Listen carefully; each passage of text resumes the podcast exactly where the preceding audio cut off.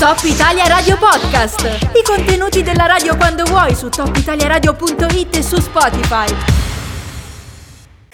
Come promesso torniamo a parlare di, di, sanità, lo facciamo come praticamente sempre abbiamo fatto in questi anni dal punto di vista di chi eh, vive la sanità mh, professionalmente e oggi lo facciamo in compagnia di Paola Ascolese che è presidente dell'Ordine delle Professioni Infermieristiche di Aosta. Buongiorno Paola, benvenuta. Buongiorno a tutti, Beh, grazie per, per, avermi chiamato. Noi ti abbiamo chiamata soprattutto perché ieri eh, insomma, c'è stato un po' questo pretesto, tra virgolette, che questo, questo spettacolo, insomma, barra eh, raccolta di testimonianze che si è svolto allo Splendor alle 18. Il titolo era È già mattina, eroi del Covid-19, no infermieri. È stato qualcosa a metà tra uno spettacolo, la proiezione di un, un documentario girato proprio ad Aosta nei giorni eh, più duri del Covid, della prima ondata e eh, una serie di testimonianze non solo di infermieri ma di, di tante professioni eh, legate al comparto della sanità. Senti, ehm, prima di andare al presente, perché poi è interessante capire oggi a che punto siamo, io eh, sulla scia di questo ti chiederei un po' un, ehm, una, una, testimonianza, insomma un ricordo che ti ha colpita. Qual è stato il momento più difficile, il momento più duro in eh, questi due anni di pandemia? Allora, eh, parto dicendo che ieri è stata un, una giornata emozionante, carica veramente di tantissime emozioni. Eh, è stata una giornata dove abbiamo eh, parlato della pandemia, della prima fase della pandemia, quella che veramente è stata devastante per tutti e ehm, abbiamo dovuto in quel periodo trasformare i nostri reparti diciamo normali eh, in reparti covid quindi oltre a, a, distruggere la nostra normalità non solo personale ma anche lavorativa ha distrutto praticamente tutto quello che era la nostra appunto normalità. E per me diciamo che forse i momenti più difficili eh, sono stati quando io coordinavo in quel periodo l'ex, quella che noi definivamo ex oncologia Covid 5-6 perché eravamo arrivati a un sacco di Covid, non c'era più mm. una personalizzazione proprio delle, dei reparti e proprio dirlo ai miei colleghi che dovevamo chiudere quel, quel, reparto e aprirne un altro, ho visto nei loro occhi la paura, la tensione, l'ansia, la preoccupazione, tutto. E, e infatti è stato veramente difficile perché eh, vedere questi occhi spaventati e anche i miei perché io non sapevo dove potevamo andare, mh, mm, questa cosa me la porterò nel cuore.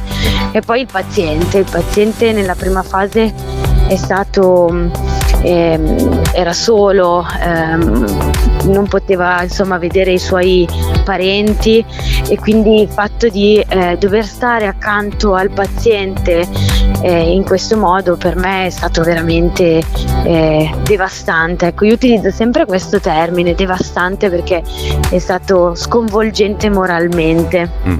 Sì, poi c'era proprio l'impressione di navigare a vista, no? di, di, di, essere dentro una sorta di film eh, dell'orrore, potremmo dire, del quale non si, non si, sapeva assolutamente lo sviluppo, non si sapeva come sarebbe andata eh, questa eh, faccenda. No, Questo assolutamente. Creava, credo ancora più, anzi la creava in noi, insomma, che eravamo qui a, a osservare da fuori, immagino solo quello che poteva essere eh, per voi. Poi correggimi se sbaglio, eh, la vostra professione è, è, una professione importante per mille motivi, eh, non ultimo l'aspetto anche di rapporto no, col paziente, il, il, discorso psicologico, cioè quanto è cambiato anche questo aspetto? Perché anche il modo in cui avete dovuto e dovete ancora eh, imbardarvi no, per, per, essere comunque in sicurezza e lavorare, cambia qualcosa nel rapporto col paziente? È più difficile, Beh. credo.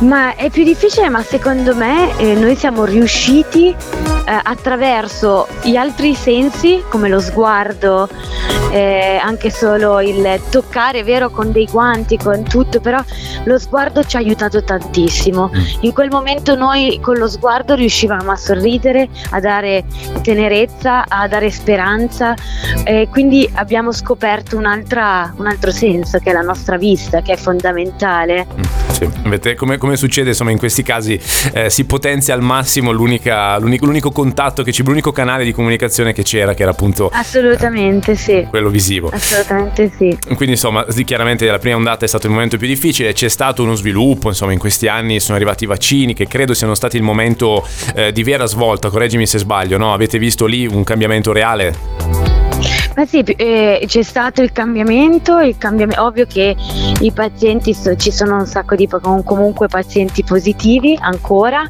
però sicuramente la gravità è diminuita, quindi oltre al vaccino comunque eh, la medicina come, come giusto che sia va avanti e studia e si, si creano poi delle prospettive diverse. Mm-hmm. All'inizio non c'era niente, non c'era vaccino, non c'era cura, non...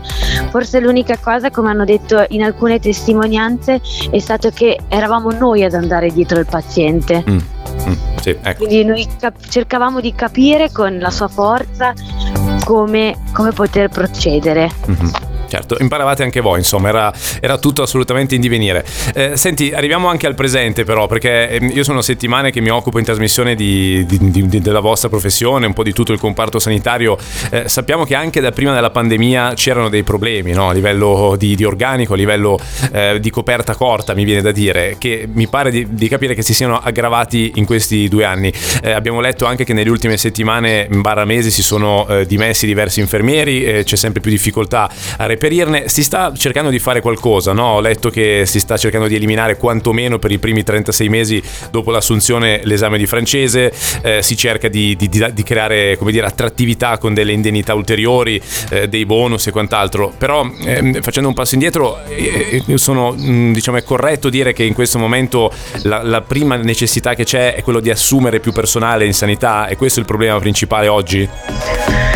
Ma allora, sicuramente eh, i problemi non sono nati adesso, i problemi c'erano già due anni fa e la pandemia, eh, come si vuol dire, ha dato il colpo di grazia, ok? Perché gli infermieri, il, la, gli infermieri valdostani sono stanchi, demotivati e, e soprattutto ah, in questi due anni. Mm e di conseguenza mh, mm, ci siamo ritrovati a fare tutti gli infermieri come sono professionisti della salute si sono trovati a fare delle scelte quindi scelte professionali cer- cioè scelte personali anche e, e quindi di eh, cercare in altri in altri luoghi come poteva essere la Svizzera.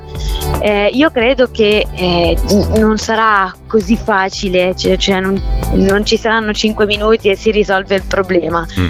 Il problema ci, ci, vorrà molto tempo, si può iniziare dal corso di laurea, si può, possono dare delle indennità, ma quello che secondo me è importante è che si ritrovi la valorizzazione della figura e la dignità del lavoratore. Mm. Questo è importante. Sì, abbiamo letto proprio l'altro giorno, tu parlavi di Svizzera, la testimonianza sulla stampa di eh, un, un, ex infermiere valdostano che è emigrato appunto in Svizzera e raccontava, avendo vissuto le due realtà, le, le enormi differenze, non solo da un punto di vista pecuniario, retributivo, ma eh, di prospettive, di, di, coinvolgimento, insomma, è tutto veramente molto diverso e, e, in questo capisco il tuo discorso, per cui non basta eh, un, un, provvedimento, no? non, non, basta eh, un minuto per risolvere un problema così, così profondo. Eh, senti, l'ultima, no. l'ultimissima domanda che ti faccio... Sì? Ehm, eh, oggi quindi, questo non te l'ho chiesto, era un po' implicito, se dovessi paragonare oggi il tuo lavoro rispetto a quello che era pre-Covid, ehm, che, che, tipo di, di, diciamo, di, trend c'è stato? Cioè è peggiorato effettivamente? Come, come lo descriveresti oggi il lavoro dell'infermiere? È una bella domanda. Io parlo per me in questo momento, eh, nel senso che io due anni fa eh, ero meno stanca, questo sicuramente, però quello che non manca mai è sicuramente la motivazione. È sicuramente peggiorato perché non, può, non ci possiamo nascondere, ecco, ma eh, io credo e penso che gli infermieri siano ancora pronti e anzi forse è il momento per dare la svolta. Ok, molto chiaro. Senti, io eh, ti ringrazio a questo punto, veramente grazie mille a Paola Ascolese. Posso, posso sì. solo dirti... Prego. Pronto? No, che oggi è la giornata internazionale dell'infermiere, per cui se qualche infermiere ci sta ascoltando eh, faccio gli auguri. Assolutamente, hai fatto bene a ricordarlo. Grazie mille davvero per la sua preziosa testimonianza a Paola Ascolese, presidente dell'Ordine delle Professioni Infermieristiche. In bocca al lupo per il futuro. Alla prossima. Grazie mille, grazie, grazie. Top Italia Radio Podcast. I contenuti della radio quando vuoi su topitaliaradio.it e su Spotify.